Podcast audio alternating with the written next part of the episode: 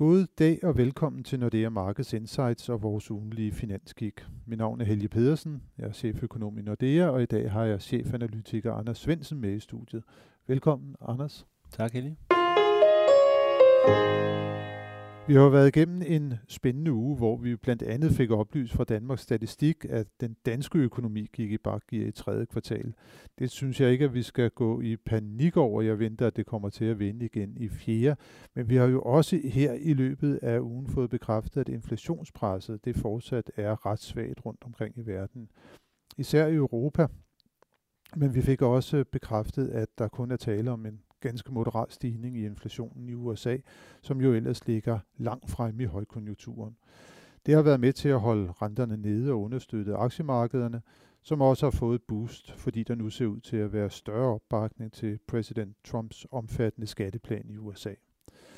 Samtidig har der været et øh, spændende møde i OPEC, hvor de olieproducerende lande, som ventede besluttede at fastholde produktionsbegrænsningsaftalen, som de jo indgik for et år siden. Men Anders, øh, hvad betyder det egentlig øh, for udviklingen i olieprisen, og dermed jo også inflationsudsigterne? Det betyder, at olieprisen kan blive liggende på de her relativt høje niveauer omkring 60 dollar per, per tønde, som, som vi ser i dag.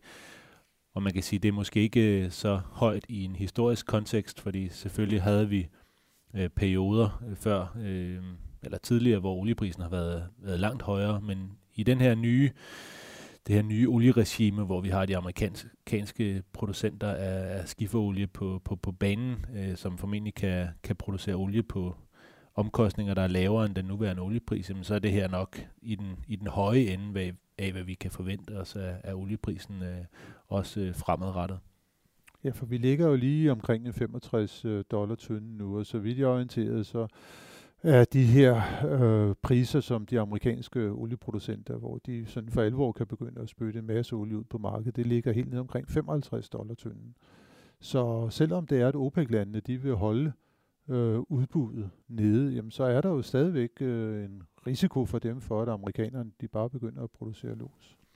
Helt sikkert, at det er jo lidt sjovt, at som tiden går, så bliver den der marginalomkostning for de amerikanske olieproducenter, den bliver jo lavere og lavere, fordi de bliver selvfølgelig dygtigere og dygtigere til at, at få den olie op med, med lavere omkostninger. Så jeg tror, at vi kommer til at se en, en oliepris, som, som kommer til at være under pres på, på den lidt længere bane. Men på den korte bane, der er der selvfølgelig stadigvæk nogle, nogle begrænsninger. Man kan også se, at det, som OPEC har gjort det sidste års tid, har jo rent faktisk reduceret de globale olielager. Så det har haft en, øh, en betydning, og det kan det selvfølgelig godt have i en, i en periode.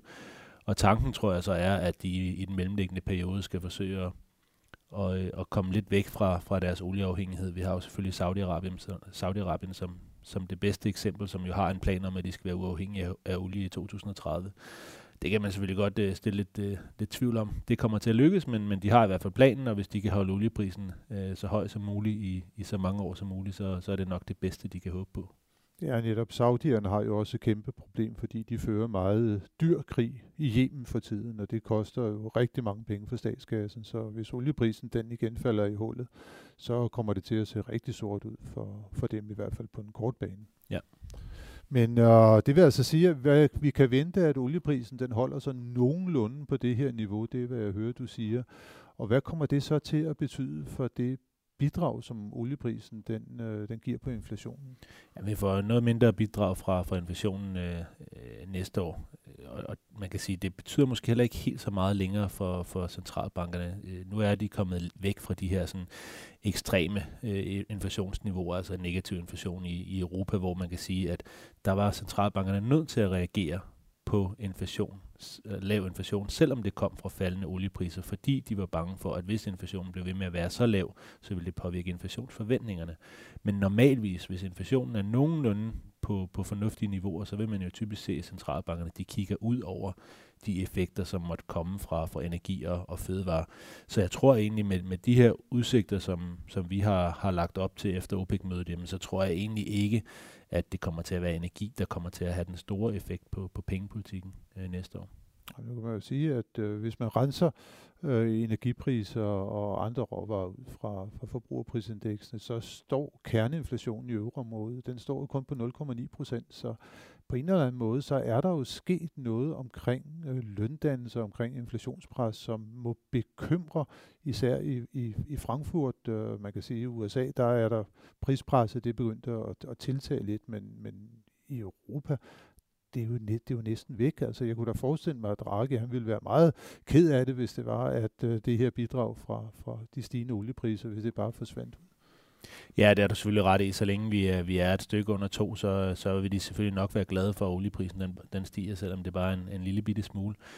Men jeg tror stadigvæk, at altså enten så skal vi skrive alle vores økonomibøger om, hvis ikke der er den her sammenhæng mellem, øh, mellem arbejdsmarkedet og, og underliggende prispres, som, som vi jo i hvert fald også to stadigvæk tror på, øh, er der ikke, at øh, når øh, der på et tidspunkt bliver så meget gang i økonomien, eller har været gang i økonomien så lang tid, så der ikke er flere ledige ressourcer på arbejdsmarkedet, jamen så begynder folk at ville have mere for øh, deres, øh, deres arbejde. Men det er så også klart, at øh, der kan være flere forskellige øh, faktorer her i spil. Den ene kan være globaliseringen, at det er meget lettere i dag at få arbejdskraft fra Østeuropa eller et andet sted, som selvfølgelig holder, øh, holder os lidt tilbage med at gå ind og slå øh, på, på døren inde i hjørnekontoret og sige, nu vil jeg altså have noget mere i, i løn. Fordi så bliver man måske bare skiftet ud med en, der er øh, billigere, som kommer udefra.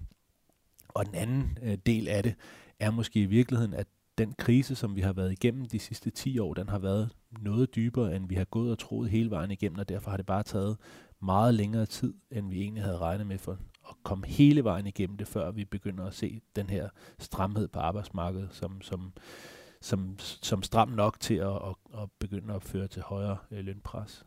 Ja, til det kan man måske også øh, tilføje, at, at digitalisering og så videre også kan være med til på en eller anden måde at disrupte den her normale sammenhæng, der er imellem øh, øh, arbejdsløshed og lønstigningstakt. Men vi, nu er vi snakker om, om, om arbejdsmarkedet, så kommer der jo rigtig spændende øh, tal. Kongetallet, øh, arbejdsmarkedsrapporten fra USA kommer i næste uge, og øh, hvad skal vi egentlig sådan øh, forvente os af den? Hvordan øh, vil det komme til at gå med jobskabelsen? Ja, alle kigger på jobskabelsen, og det er selvfølgelig det, der påvirker markederne på den, på den dag, hvor at, øh, at tallet kommer ud, og der har vi en forventning om 175.000, hvilket er, er relativt neutralt ved at, ved at vurdere for, for markederne. Det er selvfølgelig stadigvæk et, et ekstremt flot tal. Øh, det er vi bare ved at være vant til, at de tal er relativt stærke. Men det, som jeg egentlig synes er afgørende på den lidt længere bane, det er stadigvæk, hvad sker der med lønningerne? Mm. Og det er jo det, vi kigger på hver eneste gang i den her øh, rapport. Og der var de jo noget skuffende sidste gang, øh, hvor de ikke steg over, over måneden. Og der tror vi, der kommer til at være en lille smule mere momentum i, øh, i lønningerne. Så man kan sige, selv i USA, der måske er adskillige år foran Europa i konjunkturcyklen, der har vi stadigvæk ikke for alvor set det her lønpres. Nej, jeg tror, vi, vi venter vel, at lønningerne de vil stige med 2,7 procent på, på årsbasis, og det er jo rigtigt med en arbejdsløshed, der ligger nede på lige godt 4, øh, det laveste siden år 2000, så er det jo et, et meget svagt lønpres, som der er selv i, i USA i dag. Og måske er en af de faktorer, som vi også kan forklare det med, er jo så, at, at nu er inflationsforventningerne jo også ekstremt lave. Så vi kigger jo selvfølgelig alle sammen på, eller det gør vi ikke måske reelt set, men, men underliggende set, så kigger vi jo på vores reallønsfremgang. Altså hvad, hvad kan vi købe mere for, for den lønstigning, vi får? Og der er bare ikke meget inflation rundt omkring, og forventningerne er jo så også efterhånden ændret til, at der heller ikke kommer til at være nogen nævneværdig inflation fremadrettet. Det holder selvfølgelig også de nominelle lønstigninger øh, tilbage, så man kan sige 2,7 er måske i virkeligheden ikke så, øh, så sløj den der. Nej, hvis vi så endda kigger bare lidt længere øh, frem her i december måned, så holder Forbundsbanken holder et, et, et afgørende rentemøde. Uh, de kigger jo selvfølgelig også på den her sammenhæng, uh, for de har jo også en inflationsmålsætning. De skal både holde uh, arbejdsmarkedet, uh, sørge for, at der er fuld beskæftigelse, men de skal også sikre, at inflationen er omkring 2%. Uh, hvordan tror du, at øh, den denne her arbejdsmarkedsrapport, tror du, den vil få nogen indflydelse på, på festbeslutningen? Altså, så skal den overraske meget. Altså, de kigger jo selvfølgelig på, på tendensen mere, end de kigger på det enkelte nøgletal. Og de har vel mere eller mindre lagt sig fast på, at, øh, at der kommer en, en december øh, renteforholdelse, eller en, en renteforholdelse der på det møde, du, du snakker om.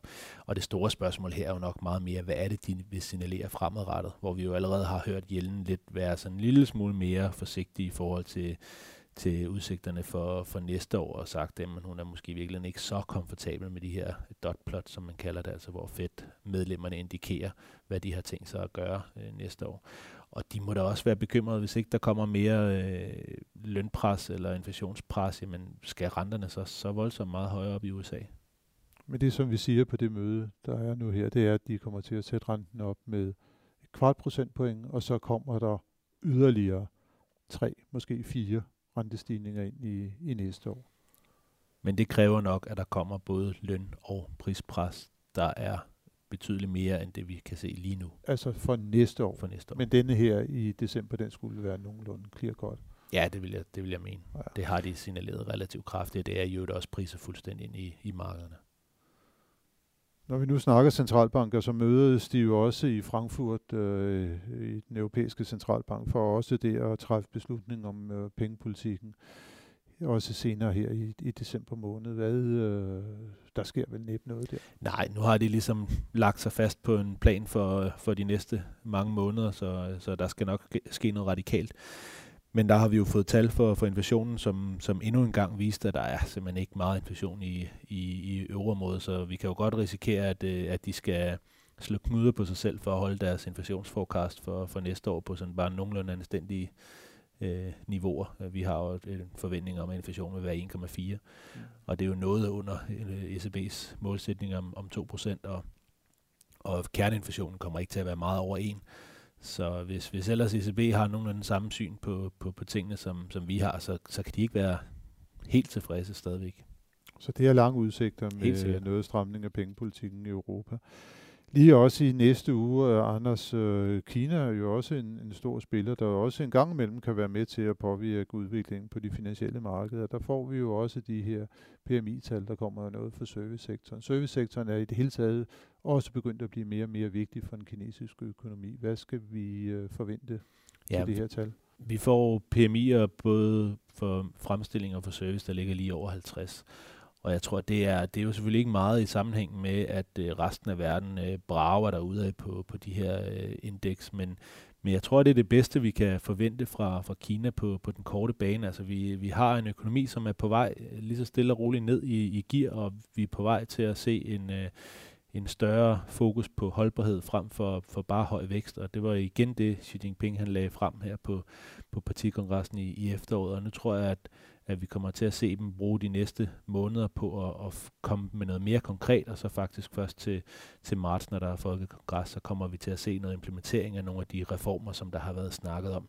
Øh, for fem år siden, der, der, der sagde Xi Jinping jo nogenlunde de samme ting, men han fik ikke gennemført ret meget af det. Nu har han konsolideret sin, sin magt. Øh, spørgsmålet er, om ikke vi får en lille smule mere at se her i hans øh, anden femårsperiode.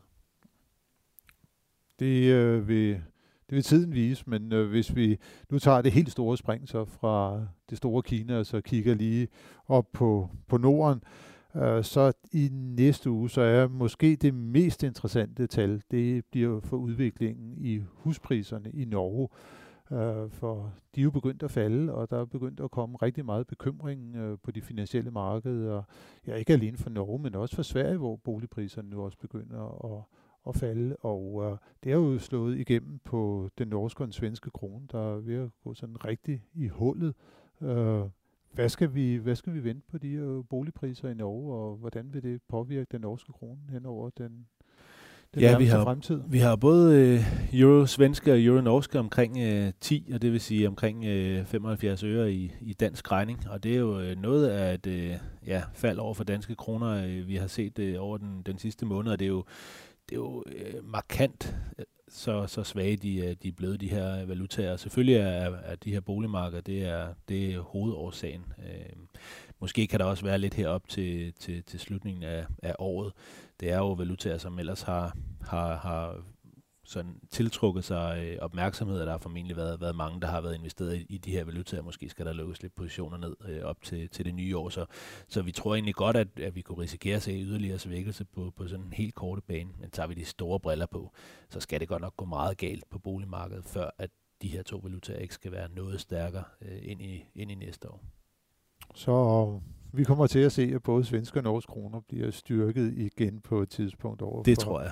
den danske krone. Det bliver, det bliver spændende at se, uh, Anders, og det bliver jo det hele taget interessant at se, hvad ugen kommer til at byde os. Uh, men uh, Anders, tak for nu, og tak, tak. Til, til alle jer, som har lyttet med. Det håber vi også, at I vil gøre i næste uge, hvor vi er tilbage med friske analyser og vurderinger af udviklingen på de finansielle markeder.